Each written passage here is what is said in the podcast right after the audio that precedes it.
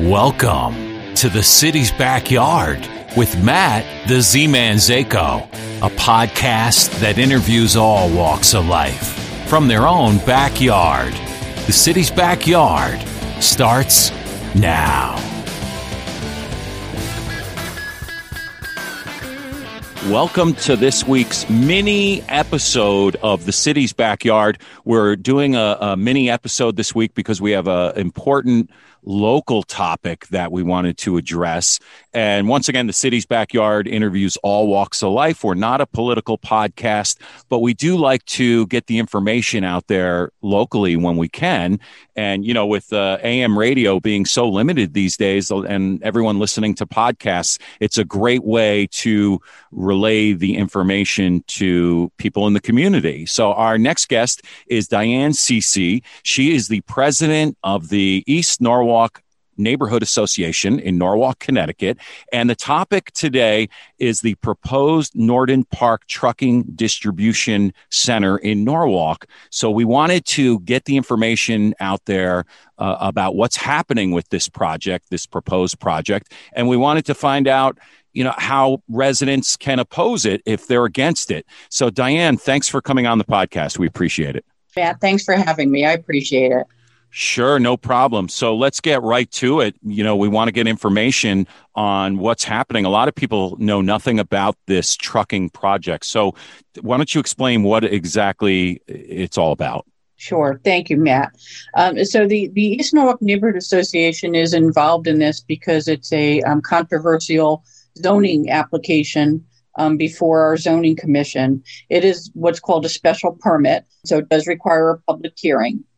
And basically, what it's about is there's a, um, a facility in Norden Park off of Strawberry Hill in East Norwalk that is the former property of Norden, a facility that many people are familiar with that was involved in radar and, and uh, military uh, manufacturing. Back in their heyday, they had many thousands of workers there at that site um, into the um, 80s and even early 90s. But in uh, recent years, Norden and Northrop Grumman moved out of there, and um, there is a 600,000 square foot structure uh, within Norden Park there today. The proposal before our zoning commission is an application from a developer to take half of that structure, roughly 330,000 square feet, convert it into warehouse slash wholesale distribution property. And it would consist of 19 loading docks under their full renovation of the structure. The intent is to have regional distribution of business to or warehouse to business distribution. We've been advised by the applicant that there's not an attempt at this point to have warehouse to consumer distribution. Things like your listeners would recognize as the last mile um, delivery for things like Amazon. Mm. So that's basically the application that's there today. The, the, the um, that side of the parcel is unused. It is approved as of right in zoning for other applications, but one of the ones that's allowed by special permit is warehouse and wholesale distribution center. So let's let's talk about what the concern is for local residents in Norwalk and I believe Westport because we're going to mm-hmm. talk about the actual uh, routes that uh, the trucks would take. So we're talking about 18 wheelers coming through East Norwalk and and Saugatuck.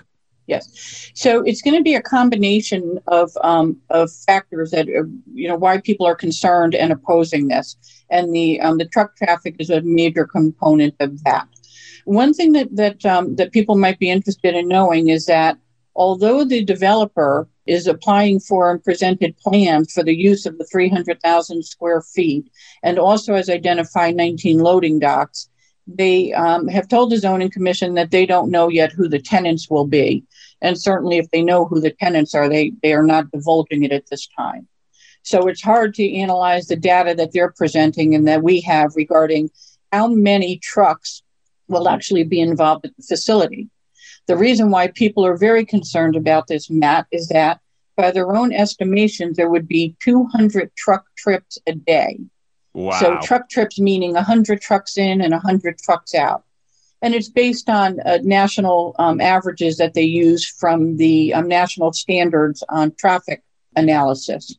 But because they don't identify the tenants, we don't know if that's 200 trucks a day or 600 trucks a day. A 19 dock facility suggests to experts in the industry that it'd be many more than 19 trucks a day. What we no. don't know as well is how many of the 200 or 300 or 400 will be the 50 to 60 to 62 foot long tractor trailers that wow. weigh as much as 80,000 pounds fully loaded. What we mm-hmm. do know is that there's going to be a lot of trucks in and out um, for stocking the warehouse and distribution, and then the and then the distribution out. The original primary route that was suggested by the applicant and approved by the state of Connecticut was exit 17. And so that is due to all the complications you can well imagine if exit 16 were to be used. The idea was that large tractor trailers would um, proceed out to US 1 to the Post Road and then travel south to, um, or rather um, west to Norwalk and turn onto Strawberry Hill and then proceed to Norden Park.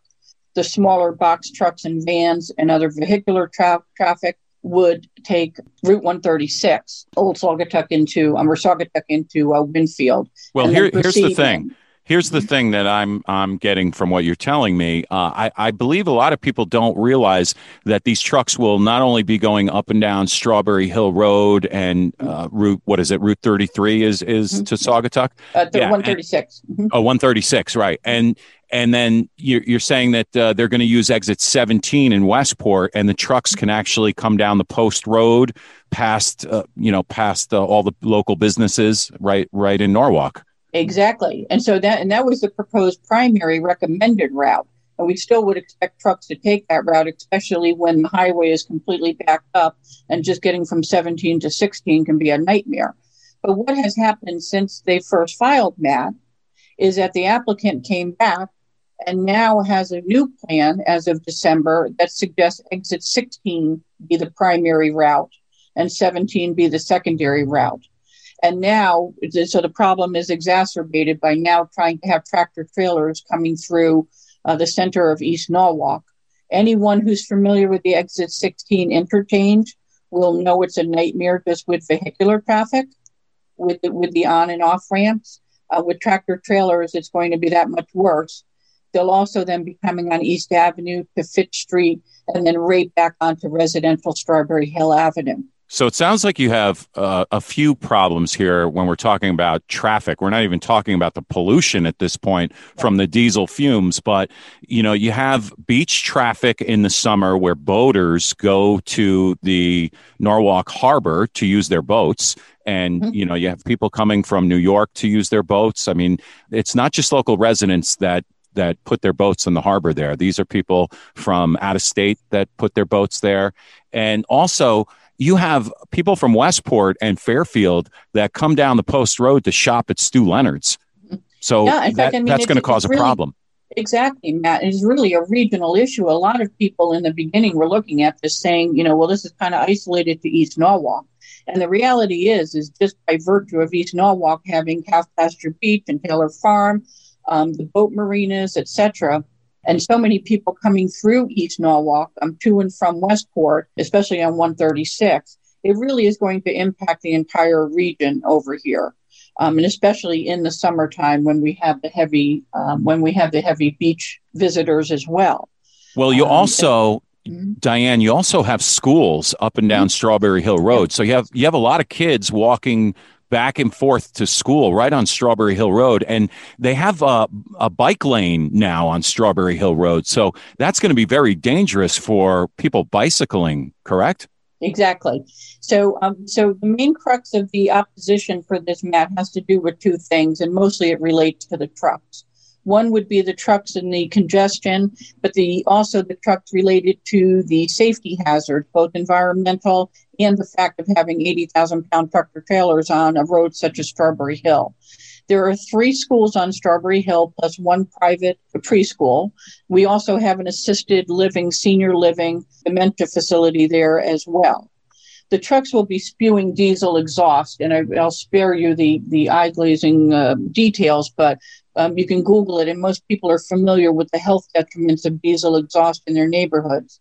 In addition, Strawberry Hill is a federally funded safe routes to school road, which means your federal tax dollars help to pay for improvements that have been made on Strawberry Hill over the years to protect pedestrians and cyclists, and especially school children um, walking to and from, and then the congestion, you know, having to do with dropping off and picking up kids. So it's a, the, the air pollution and safety factors of tractor trailers in residential neighborhoods are the two crux of the of the um, opposition to this.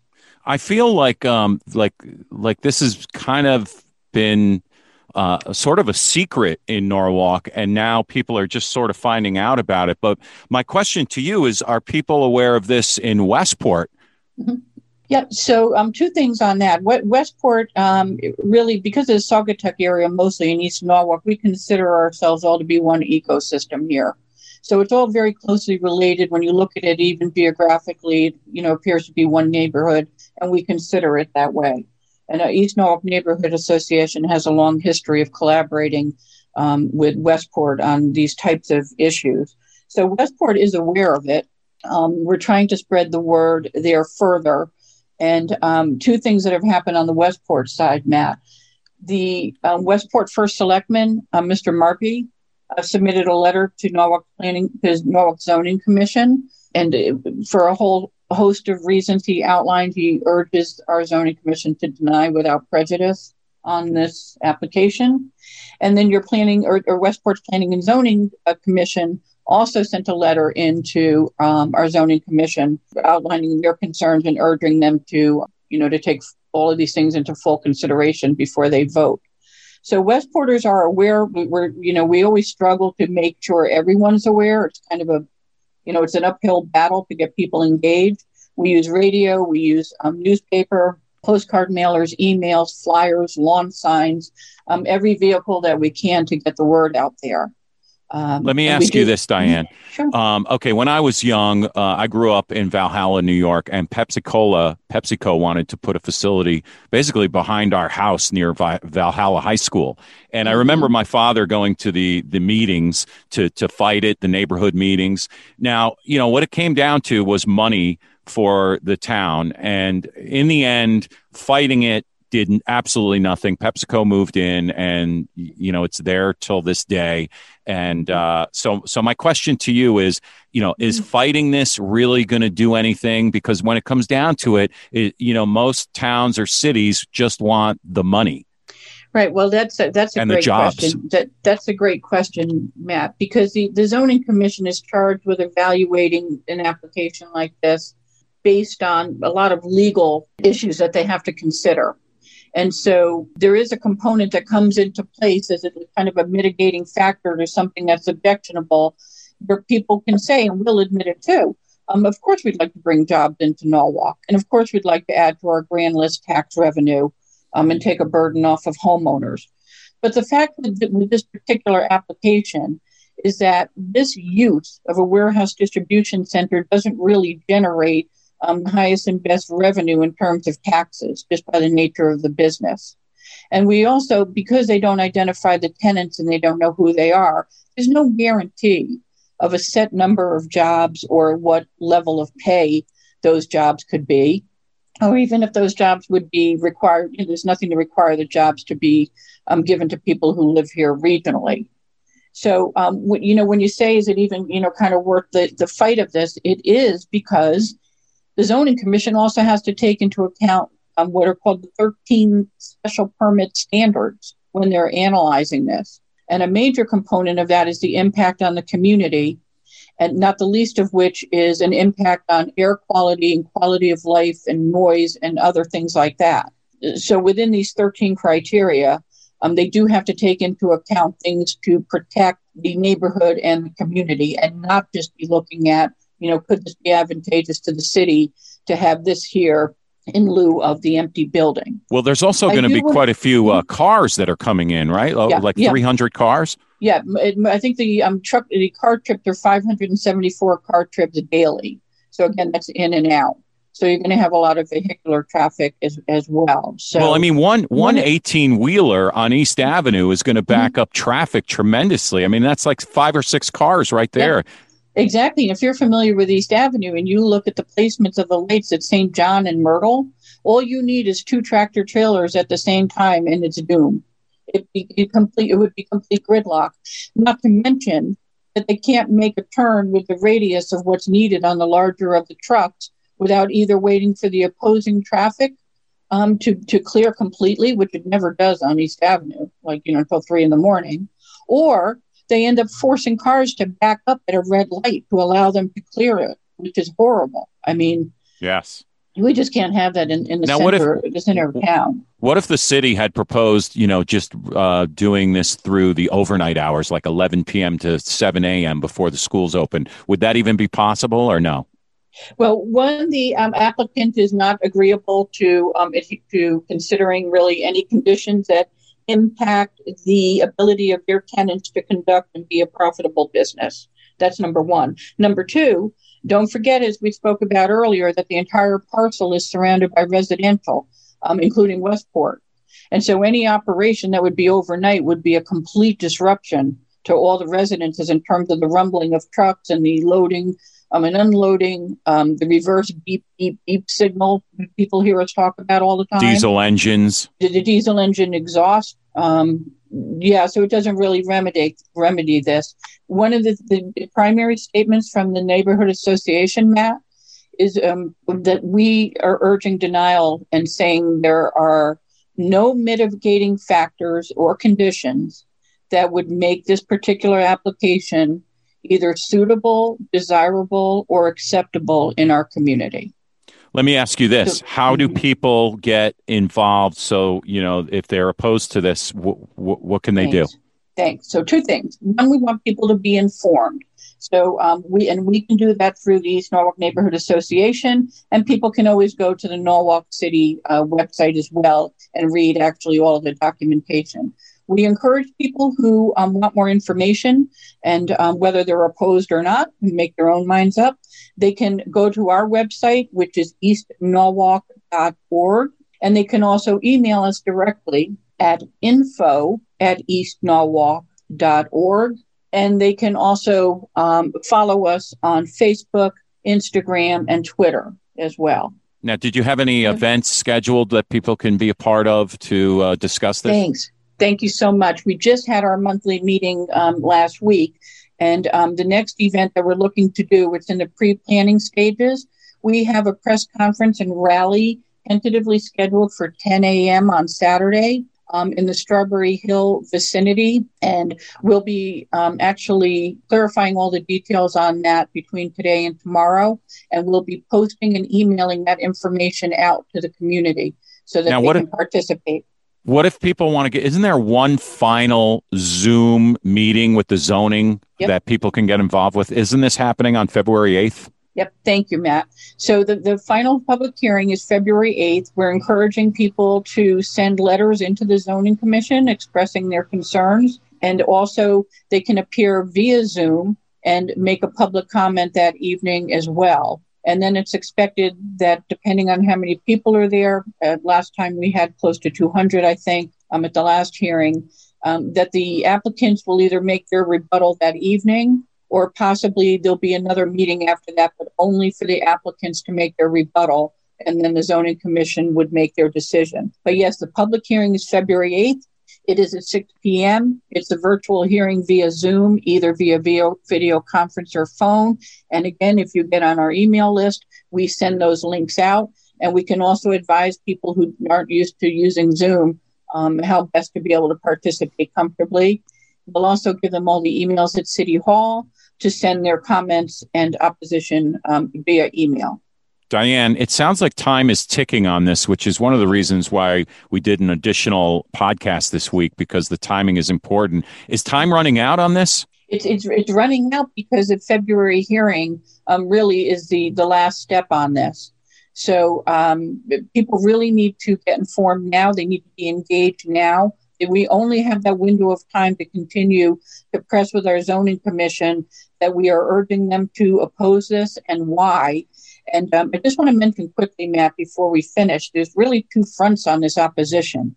East Norwalk Neighborhood Association is handling the public engagement and communication and really the interaction with local government. A subset in, within our neighborhood called the Sasqua Hills Association recently formed to be able to hire a lawyer and present the legal case opposing this application. And so that's very important because if the zoning commission opts to deny this application, they must do it based on legal grounds and it needs to be defensible.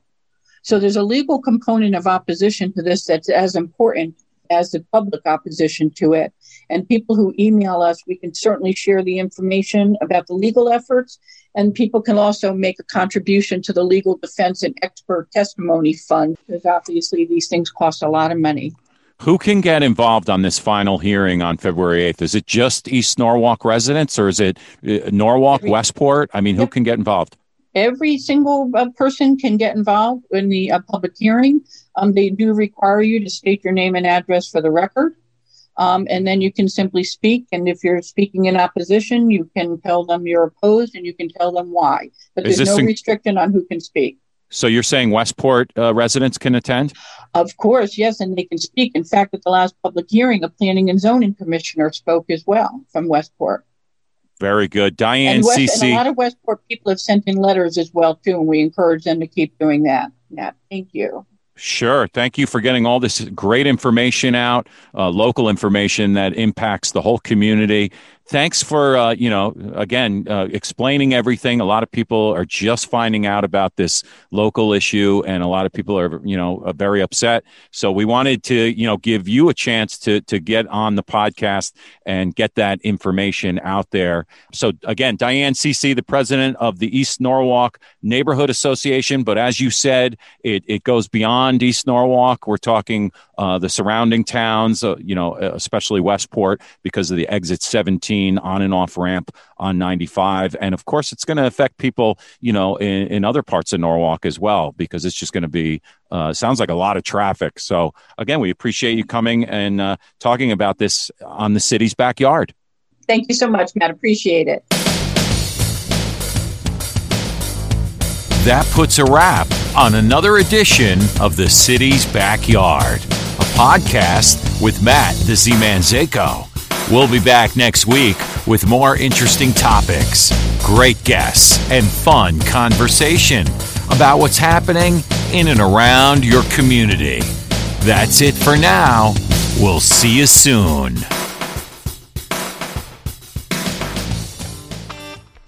The opinions expressed by the guests are not necessarily those of the host of the City's Backyard podcast or its sponsors. The City's Backyard podcast tapes weekly, and the topics and information are related to the time of the taping. Thanks for listening to the City's Backyard.